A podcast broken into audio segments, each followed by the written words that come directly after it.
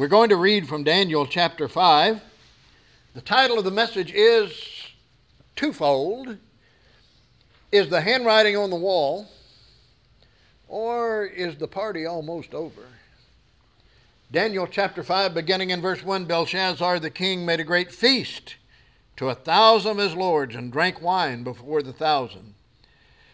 Belshazzar, whilst he tasted the wine, commanded to bring the golden and silver vessels which his father Nebuchadnezzar had taken out of the temple which was in Jerusalem, that the king and his princes, his wives, and his concubines may drink therein. Then they brought the golden vessels that were taken out of the temple of the house of God, which was at Jerusalem, and the king and his princes, his wives, and his concubines drank in them. They drank wine and praised the gods of gold and of silver, of brass, of iron, of wood, and of stone. In the same hour came forth fingers of a man's hand, and wrote over against the candlestick upon the plaster of the wall of the king's palace. And the king saw the part of the hand that wrote. Then the king's countenance was changed, and his thoughts troubled him, so that the joints of his loins were loosed, and his knees smote one against another. The king cried aloud to bring in the astrologers, the Chaldeans, the soothsayers. And the king spake and said to the wise men of Babylon, Whosoever shall read this writing and show me the interpretation thereof shall be clothed with scarlet, and have a chain of gold about his neck, and shall be the third ruler in the kingdom. Then came in all the king's wise men, but they could not read the writing nor make known to the king the interpretation thereof. Then was King Belshazzar greatly troubled, and his countenance was changed in him, and his lords were astonished. Now, if you'll look down to verse 25. And this is the writing that was written Mene, Mene, Tekel Upharsin. This is the interpretation of the thing, Mene, God hath numbered thy kingdom and finished it. You notice that's said twice. Tekel, thou art weighed in the balances and found wanting. Peres, the kingdom is divided and given to the Medes and Persians. At the outset of the message again, and I know what I said a moment ago, but as we start this message, I want to share a couple of verses of Scripture with you from the Psalms Psalm 33 12, Blessed is the nation whose God is the Lord. And the other one is from Psalm 9, verse 17 The wicked shall be turned into hell, and all the nations that forget God. Two very powerful verses of Scripture that we need to keep in mind as we go through this message this morning. You know, there was a time that we were happy and blessed as a nation. I'm thankful that I got to grow up in those times. You know, we didn't worry about terrorism. Maybe we should have, but we didn't. And we just sort of lived life from day to day. God was at least in our thoughts if He wasn't in our hearts. You know, there was a time when even people who didn't know Christ as Savior had a respect and a reverence toward God and the things of God. I don't think you see that in our nation today. In fact, I think it's just the opposite. There was room for God in most homes. Maybe it was a prayer before a meal, maybe it was a prayer before bedtime, but there was at least some mention of God in most homes. There was room for God in the classroom. Of course, that was ruled unconstitutional many years ago, and I think we've seen the effects of that. There was room for God in the courtroom. I know that was ruled also unconstitutional because you you might influence a jury if you got the Ten Commandments you know, hanging on the wall of the courtroom. That might have some effect on people, and so we can't do that. And then there was room for God in the state house. We had people in positions of leadership who, whether they knew Christ as Savior or not, at least had enough, again, respect and reverence toward the people of God and the things of God and God Himself that they acknowledged Him in their doings. And sadly, today we have turned 180 degrees and we're going in the completely opposite direction. I shared with the Sunday school class a headline. You'll know I'm a headline reader. I read a headline just yesterday that said, even among evangelical Christians, a great number are beginning to ignore the core concepts of Christianity. You get what that's saying? People like us. Well, no, they're not like us, are we? I hope we're not like them. But people who profess Christ, people who profess Christians, are beginning to ignore what the Bible says in order, I think, to attract the world or to be attractive to the world or to try to fit into this society that is going away from God.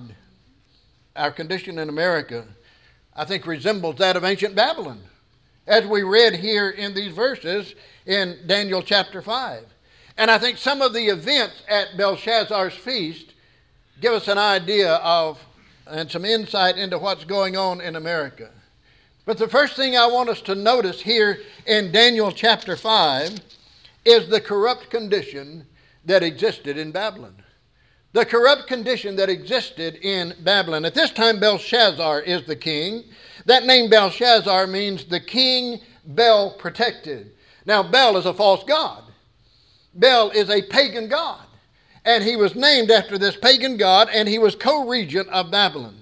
Very possibly because the scripture refers to Nebuchadnezzar as his father, very possibly he was the grandson of Nebuchadnezzar. You know, that was done sometimes. A head of a family would be called the father of that family. And so Belshazzar was probably the grandson of Nebuchadnezzar. And for some reason, we don't know why, the Bible doesn't tell us. It's not important for us to know if the Bible doesn't tell us, right? But for some reason, he decided to have a great feast. Now, I can suggest some reasons that I think he might have had a great feast. He wanted to show off who he was, and he wanted to show off what he had. And he was just so filled with his ego, and he was so filled with himself that he wanted to call all of these other important people to Babylon to show them who he was and, and things that I mentioned. And so he has this great feast. And as we read, we see what went on at the feast. First of all, there was drunkenness. You look at what it says. He says they drank. That speaks not just of drinking alcoholic beverages, but the idea of this word drink means carousing, drunkenness. Here's what he said. He said, We're going to have a drinking banquet. Why don't y'all come on? All right? And so he had this great feast, this great banquet, with the whole purpose of drinking and getting drunk.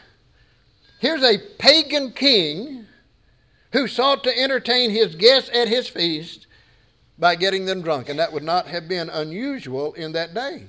However, in his drunken condition and in his drunken feast that he's having, it led him to do some things that defiled and demeaned God and invited the wrath of God upon him and upon his whole nation. Next, there was disrespect or irreverence toward God. You look at verses 2 and 3. While he's drinking the wine and while they're having the feast, verse 3 says, They brought in the golden vessels that were taken out of the temple of the house of God, which was at Jerusalem.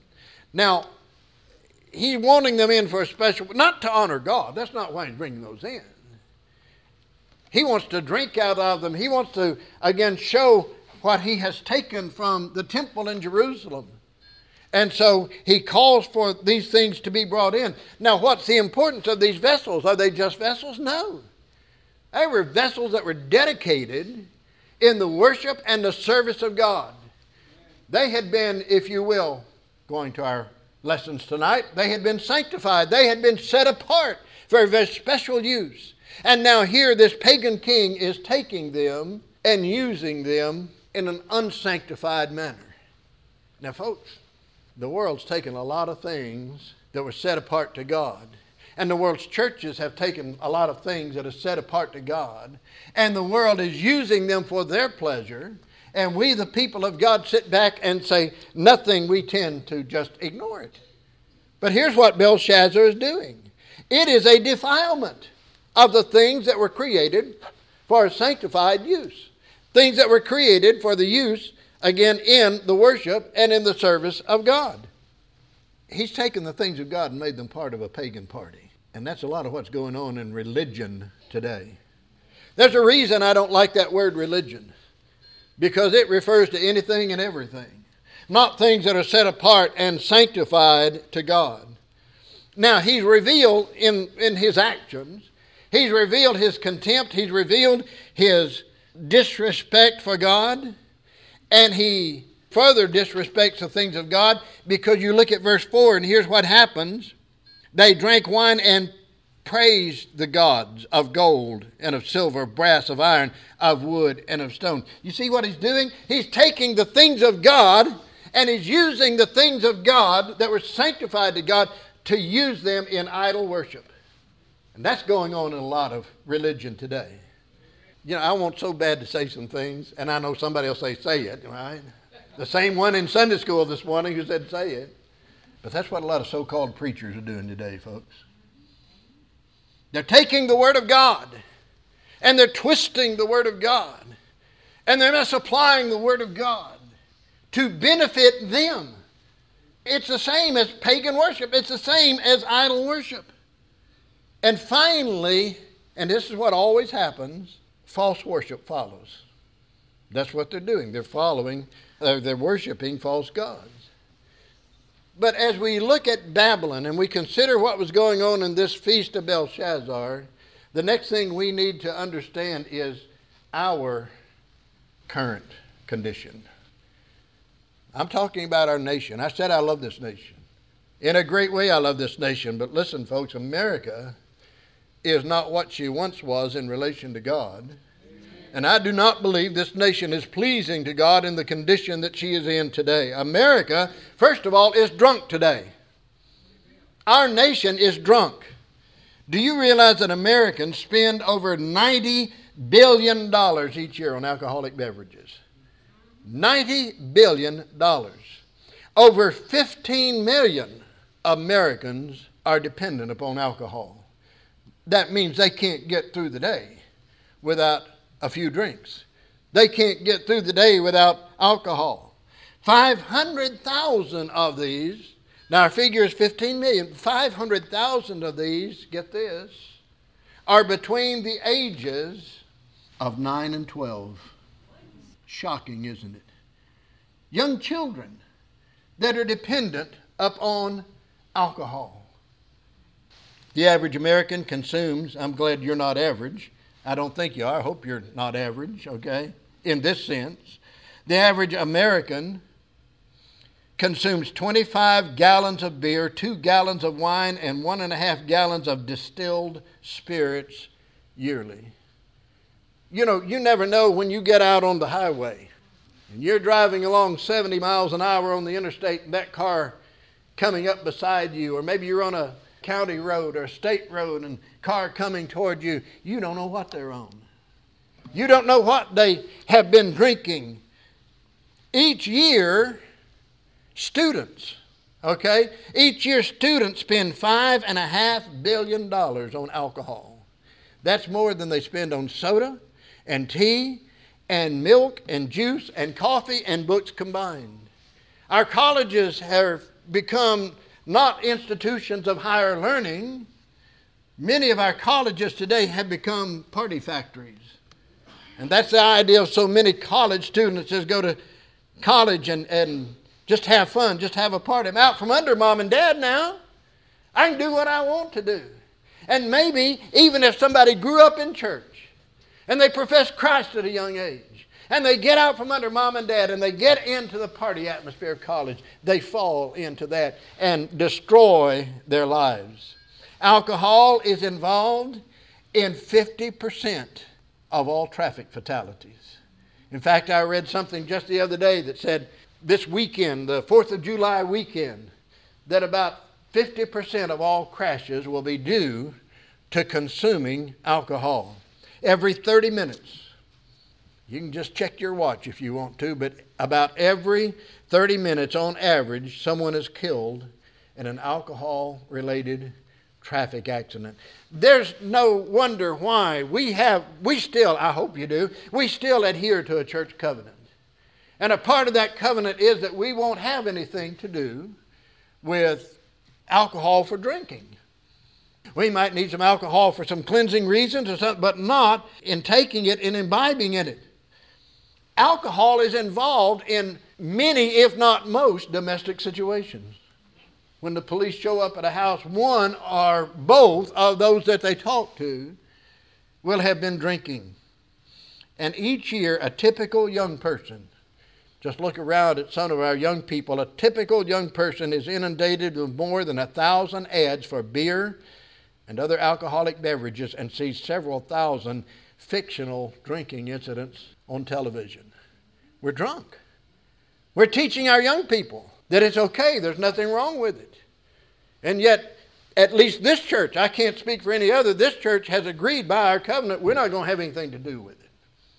But along with being drunk in the usual sense, we're drunk with power. Now, I'm going to say this first. I'm proud of our young men and women who are serving in our military. I'm proud of our older men and women who have served in our military. But, folks, we depend more upon our military than we depend upon God. Amen. We just had a lesson from 1 Samuel, that chapter, that eighth chapter, where the people of Israel said to Samuel, We want a king. God had been leading them, and they said, We want a king. We want him to go out and fight our battles. And I pointed out, by the way, the king was going to take their young men and put them in his army to go out and fight their battles. But who had been fighting their battles before? God had been. And when they were obedient to him, they were victorious. When they were disobedient to him, they weren't victorious. But they said, We want a king that we might be like everybody else, that we might be like all of the nations. Now, again, I'm proud of our military. I'm thankful for our military, but in depending upon them, we need to depend upon God first and foremost. If might and technology is all that we have, folks, we're in danger of defeat. Psalm 146, verse 3 says this Put not your trust in princes, nor in the Son of Man, in whom there is no help. His breath goeth forth, he returneth to his earth. In that very day his thoughts perish. Happy is he that hath the God of Jacob for his help, whose hope is in the Lord his God. Happy is the one who turns to God. Happy is the nation that looks to God. Psalm 20, verse 7 reminds us this Some trust in chariots and some in horses, but we will remember the name of the Lord our God. It's okay to be thankful for our military and to trust in the technology and the might that we have, but not when we just refuse to trust in God and lay Him aside because of these things. America is not only drunk with power, we're drunk with pride. I'll say more about that in just a moment, but we're so full of pride as a nation, folks, we don't even have room for God anymore. Today, America is drunk on anything and everything that's opposite of the character and the nature of God. But not only is America drunk, America is disrespectful. That word disrespectful means irreverent. I love the dictionary. You go and look up the word irreverent, and it says showing lack of reverence. So you go over and you look at reverence and it says awed respect, okay? We have no respect. We have no reverence toward God. Remember, Belshazzar took vessels that were dedicated to the worship of God and he used them in his drunken feast. He had no respect for the things of God. He had no reverence toward God. He was disregarding and degrading what was God's. How are God's Word, the Lord's churches, God's people looked upon today, even by some who profess Christ as Savior. See, there be many that will view this message as very narrow and very bigoted and very ignorant simply because I'm preaching the Word of I'm saying what the Word of God says. The Word's viewed with disregard and disrespect today. The authority of the Word of God. By the way, I shared this on Facebook the other day. I'll share it with you now. The Bible is the divinely inspired and inerrant Word of God. It's not opinion, it's God's Word. So, you know what? I'm going to take God's Word over your opinion any day, any time. Okay? But the Word of God is viewed with disregard and disrespect, and its authority is denied by the masses. Again, many times people will say, Well, I don't care what the Bible says. Here's what I think or I know what the Bible says, but here's what I'm going to do, totally disregarding the Word of God. Many times the Bible is ignored or the Bible is changed to fit our lifestyles. We're not supposed to mold ourselves to society, folks. We're supposed to mold society to the Word of God. Well, churches have got it backwards today. Most people have a take it or leave it attitude toward the Lord's churches. Look around you this morning. And I'm going to, y'all pardon me, I'm going to talk to folks on live stream for a moment, all right? If you're a member of this church and you're not providentially hindered, you just ought to be here. And if you choose to do something else and you think it's more important than God or God's Word or the Lord's church, I'm going to pray for you. Pray that the Lord will convict your heart so heavy and will give you no peace and no rest until you get right with God. We're talking about people who profess Jesus Christ, and you know how they're saying, Jesus Christ, my Lord and Savior. Listen, if you're not following Him, if you're not obeying Him, He is not your Lord. There may have been a time that you turned to Him in repentance and put your faith in Christ to be saved, but if you're not following Him, He's not your Lord.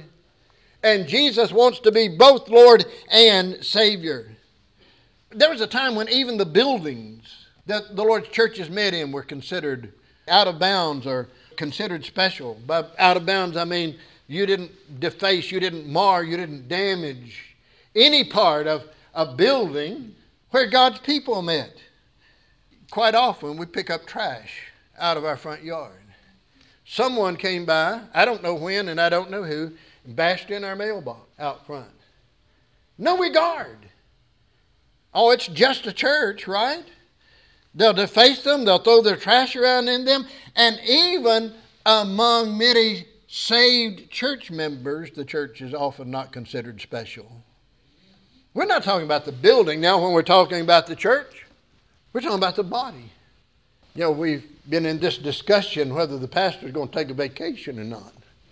I don't want to leave this body, folks. I don't want to be apart from you. I love you. I want to be here with you. You're my family. You're my heart, okay? And so we ought to consider the Lord's church that way. Listen, if you say, I love Jesus, but you have no regard for his body, which is a New Testament church, I think you need to check your salvation. You can't love the head if you don't love the body. And if you love the head, you're going to love the body.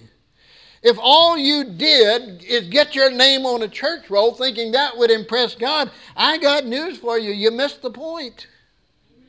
And dedicated believers, how are they portrayed on television and in the movies?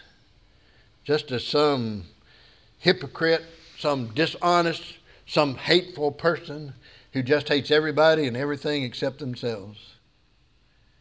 America is demeaning, and America is deluded with her pride. I said we're going to talk about pride. We're a proud people strutting our way into hell. You know, there are people say, well, it's America, we're a Christian nation. Well, I don't even know about that anymore. But there's a pride in presuming that we are all powerful that we can't be touched. There's also pride in our sin and in the sins of this nation, which God calls abomination. We'll get to that in a moment. Nationally, we are fit for God's chastisement. Proverbs 16 18 Pride goeth before destruction, and a haughty spirit before a fall. Our pride has turned into arrogance as a nation, just like Belshazzar's did. And many times we as a nation think we know better than God. We've put him out of our schools, and look what's happened in the schools. We have violence, we have drug use, we even have school shootings, students bringing guns to school. Part of it is because we put God out of our schools. You know what we've brought in? We've had to bring the police in. We put God out, bring the police in.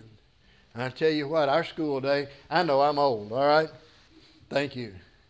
But when I was growing up, here's how we started the school day, and some of you started it this way too with a scripture reading and with a prayer and reciting the Pledge of Allegiance to the flag. You know they can't do that anymore? In fact, if they take the Pledge of Allegiance to the flag, if some child doesn't want to stand up, they don't have to. The teacher you know one of the reasons teachers are having problems in schools? Because all their authority has been taken away from them. Amen. I was talking to a gentleman just Friday night, and we were talking about that very thing. And he was saying this, and I agree wholeheartedly with him. This respect for authority is learned first in the home. And if moms and dads are not teaching respect for authority in the home, when those children go to school, they're not going to respect the teachers. They're not going to respect the rules. When those children get out on the street, they're not going to respect the law or the officer that is charged with enforcing that law. Respect for authority is taught, first of all, in the homes. By the way, if you got in trouble at school, well, we had a rule, and I knew this full well.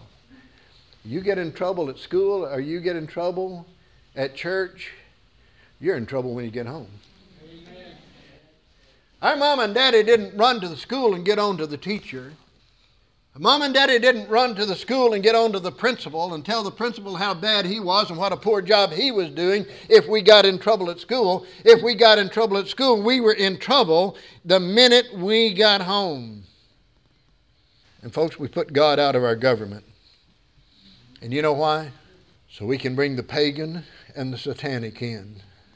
I don't know if it has happened. I knew that I know that they wanted it to happen, letting a satanic priest open session of Congress with his so-called prayer. I don't know if this has taken place or not yet, but I know that was something that was being considered. Good old God bless America, you know, allowing the satanic in. We have presidents who consulted astrologers and psychics and all sorts of things instead of consulting God. And we may one day see a president who will try to replace God with a pseudo false God. And there are many of them out there. And many times our Supreme Court seems totally opposed to God with their rulings. I believe if they thought they could do it, they'd declare hell unconstitutional uh, as cruel and unusual punishment. Folks, I don't believe what's going on in America is what our founding fathers envisioned when this country began. We have people who have become educated beyond their own intelligence to the point that they deny God. They deny the evidence of the existence of God. They deny that God created everything. Listen to Romans chapter 1, beginning in verse 21. Because that when they knew God, they glorified Him not as God, neither were thankful, but became vain in their imaginations, and their foolish heart was darkened. Doesn't that sound like us today? We're so smart that we're too smart for God. Professing themselves to be wise, they became fools and changed the glory of the uncorruptible God into an image made like to corruptible man and to birds and four footed beasts and creeping things. We're full of our pride, we're full of ourselves. And America is drowning in promiscuity.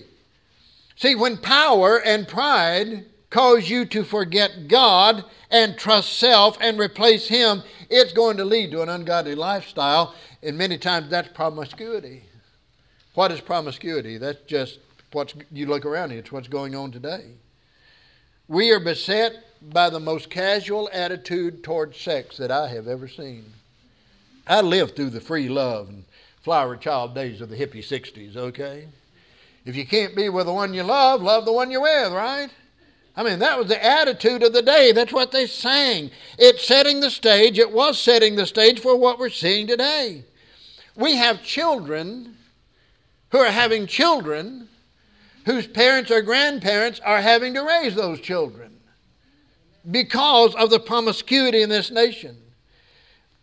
In our day, it was a disgrace, it was a shame for a young girl to get pregnant out of wedlock. But today we hold a ho hum casual attitude toward it. Why do young people, especially, or why do people, especially young people, have such a casual attitude toward sex? Because God's been left out of their lives. Now, people may go to church, but that doesn't guarantee goodness. I don't care how many times you walked an aisle, and I don't care how many churches whose roll you have your name on. I don't care how many times you've been dunked in the water. If you've never repented toward God and put your faith in Jesus Christ to save you, you are lost, and when you die, you're going to open your eyes in hell. That's Bible. That's what the Word of God says. We are surrounded by sex on every hand. I'll say more about that in a moment. But this casual attitude toward men and women has led to the practice of adultery. And God condemns adultery in His Word. Mates cheating on one another is glorified in our entertainment. It's many times the central plot line of stories or movies that we see. It seems okay to shack up just a few years before marriage. You say you're getting awful plain. Well, it's time to be plain, folks. Many want to play house without the commitment and the responsibility that comes from being a, a mate, a spouse, a person who is wed to someone else. The responsibility of marriage. And what happens when that goes on, when they get tired of the one they're with, what do they do? Just move on. I'll move out and I'll move on and leave you with children to raise. We've forgotten what till death do us part means. I know this is personal, but come Wednesday, we'll celebrate 49 years of marriage. Doesn't seem that long, does it? Seems like it ought to be 10 or 12, you know. Have we always agreed on everything? No. Have there been times? I've never gotten upset with my wife, right? Have there been times she's been upset with me? I'll let you answer that. Don't give me that look. But, folks, 49 years ago, we made a commitment till death do us part. And it ought to be that way. We have forgotten that in America today. It may sound old fashioned, but God established one man and one woman. By the way, God only established two sexes. One man and one woman till death do us part. Genesis chapter 2, verse 24. Therefore shall a man leave his father and his mother and shall cleave unto his wife, and they shall be one flesh. Matthew 19. Jesus is speaking, and he answered and said unto them, Have you not read that he which made them at the beginning made them male and female? Pause for effect right there, okay? And said, For this cause shall a man leave his father and mother, and shall cleave to his wife, and they twain shall be one flesh. Wherefore they are no more twain, but one flesh. Without her, I'm half a person. Okay? Without me, she's half a person. Together, we're one. What therefore God hath joined together, let not man put asunder. He saith unto them, Moses, because of the hardness of your heart suffered you to put away your wives, but from the beginning it was not so. And I say unto you, whosoever shall put away his wife, except it be for fornication, and shall marry another, committeth adultery, and whoso marrieth her which is put away, doth commit adultery. This casual attitude toward sex has led to another sin, which God calls abomination, and that's homosexuality. Leviticus chapter 18, verse 22 Thou shalt not lie with mankind as with womankind, it is an abomination. And I know people say, well, that was Old Testament, that was under the law. Well, if you look to the book of Genesis, the 19th chapter, verses 4 through 11, you know what you find? That same thing going on in Sodom and Gomorrah. God destroyed those cities because of it, and that was before the Mosaic law ever came into being. Leviticus 20:13 If a man also lie with mankind as he lieth with a woman both of them have committed abomination. Deuteronomy 23:17 There shall be no whore of the daughters of Israel nor a sodomite of the sons of Israel. We're ignoring the word of God today. What God calls abomination we're calling okay today.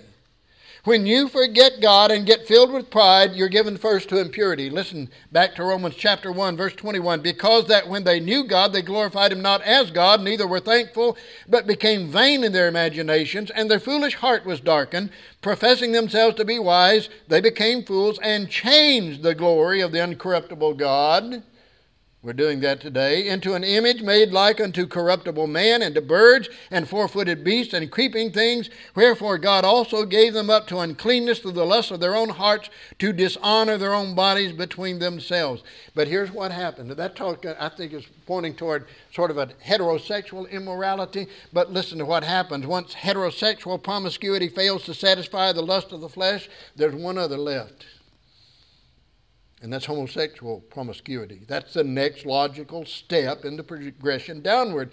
Verse 26 For this cause God gave them up unto vile affections, for even their women did change the natural use into that which is against nature, and likewise also the men leaving the natural use of the woman burned in their lust one toward another, men with men working that which is unseemly. Does that need explanation? I don't think so. And receiving in themselves that recompense of their error which was meet.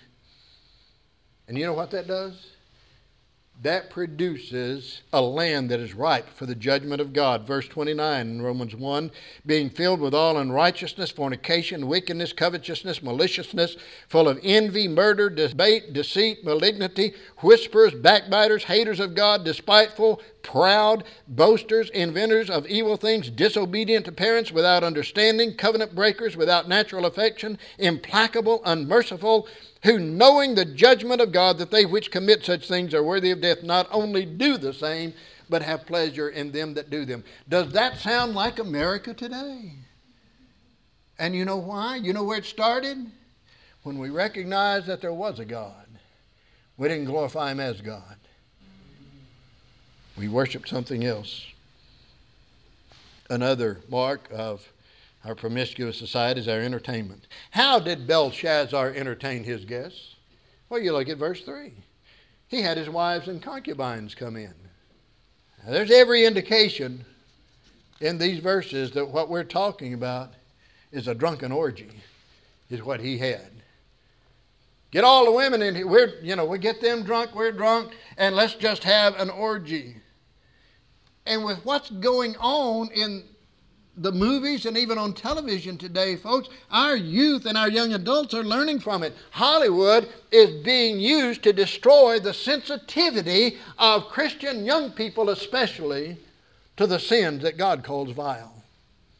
That's our current condition. Right quickly, let me give you our coming calamity. Because I want you to know God put an end to Belshazzar's party. Look at verse 5 in the same hour. That means in the middle of the party. Okay? A hand appears. And I don't know whether it's God's hand or just a hand or whatever, but a hand appears and begins writing on the wall. Now, how would you react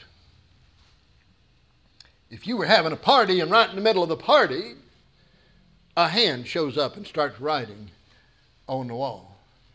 Well, look at verse 6. It tells you how Belshazzar reacted. Then the king's countenance was changed, and his thoughts troubled him, so that the joints of his loins were loosed, and his knees smote one against another. His knees began to knock, folks. That's how scared he was. You ever been that scared before? That your knees knock. Well, his did. And the hand wrote and spelled out Mene, Mene, Tekel, Upharsin, and verse 25 gives us the interpretation God has numbered the days of your kingdom and finished it. What he's saying, get ready. God's bringing it to a close. And as I pointed out when we read that, he says it twice. Now, listen, when the Bible says something twice, it's not just because God's repeating himself because he forgot what he just said. It means you better get ready. It's coming right now.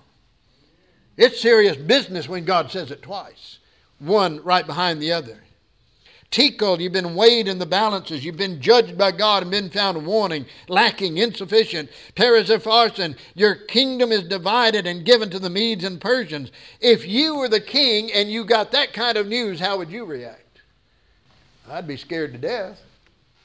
Now look down to verse 30. We didn't read it, but look at verse 30 because God didn't wait around. In that night, got that? In that night was Belshazzar, the king of the Chaldeans, slain. God gave him the message, and then God sent the enemy in. And he was slain. I'm afraid that the hand of God's writing on the wall for America today, folks.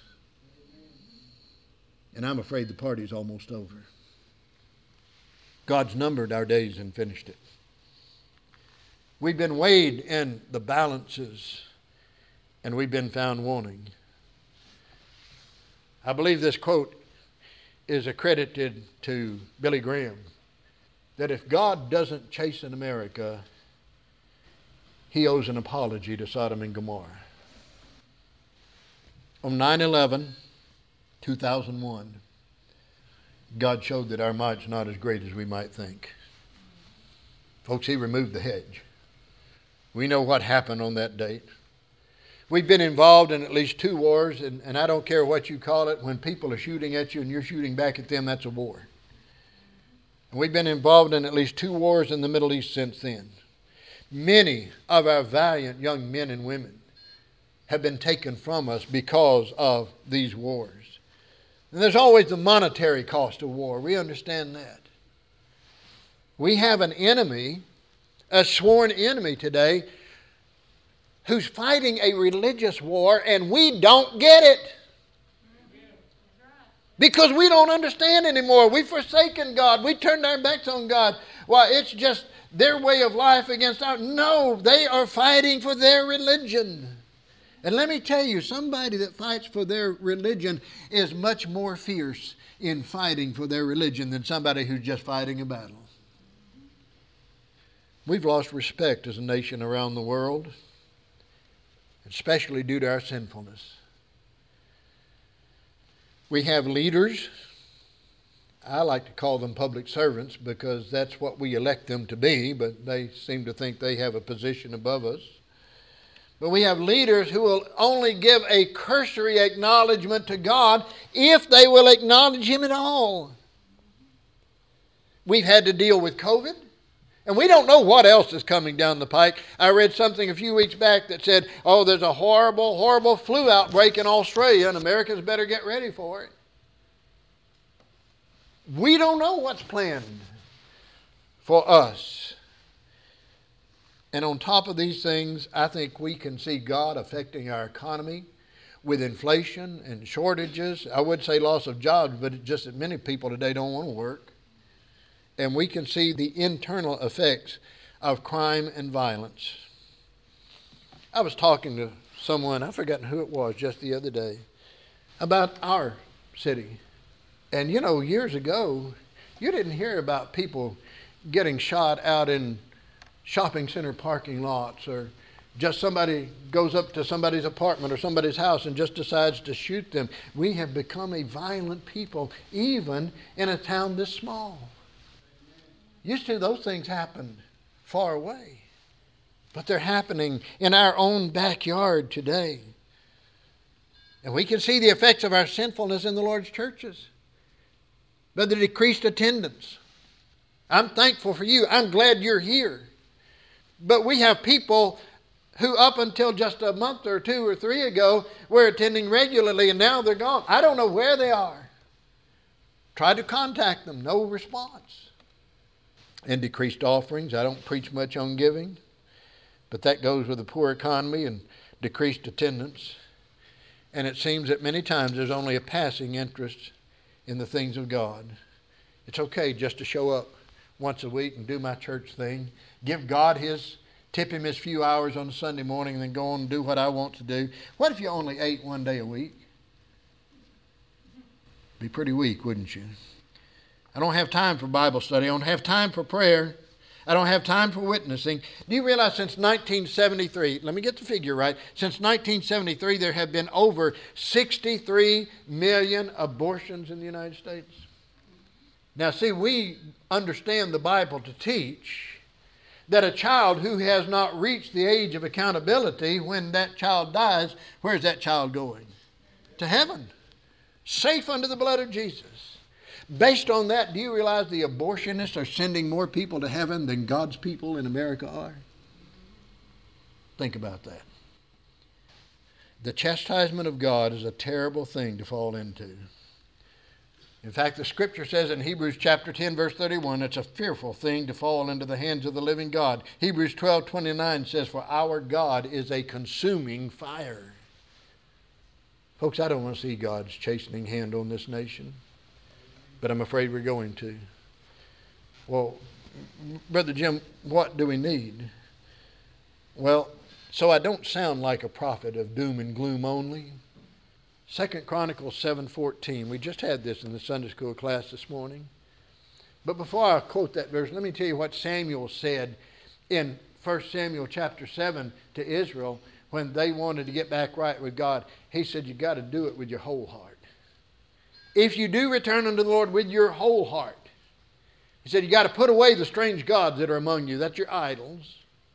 And you've got to come to God and, and, and you've got to seek Him. Second Chronicles 7:14, if my people. This is not to America, this is to God's people in America. Okay? God's not addressing all those lost folks out there that are living just a natural life because all, that's all the flesh has in it.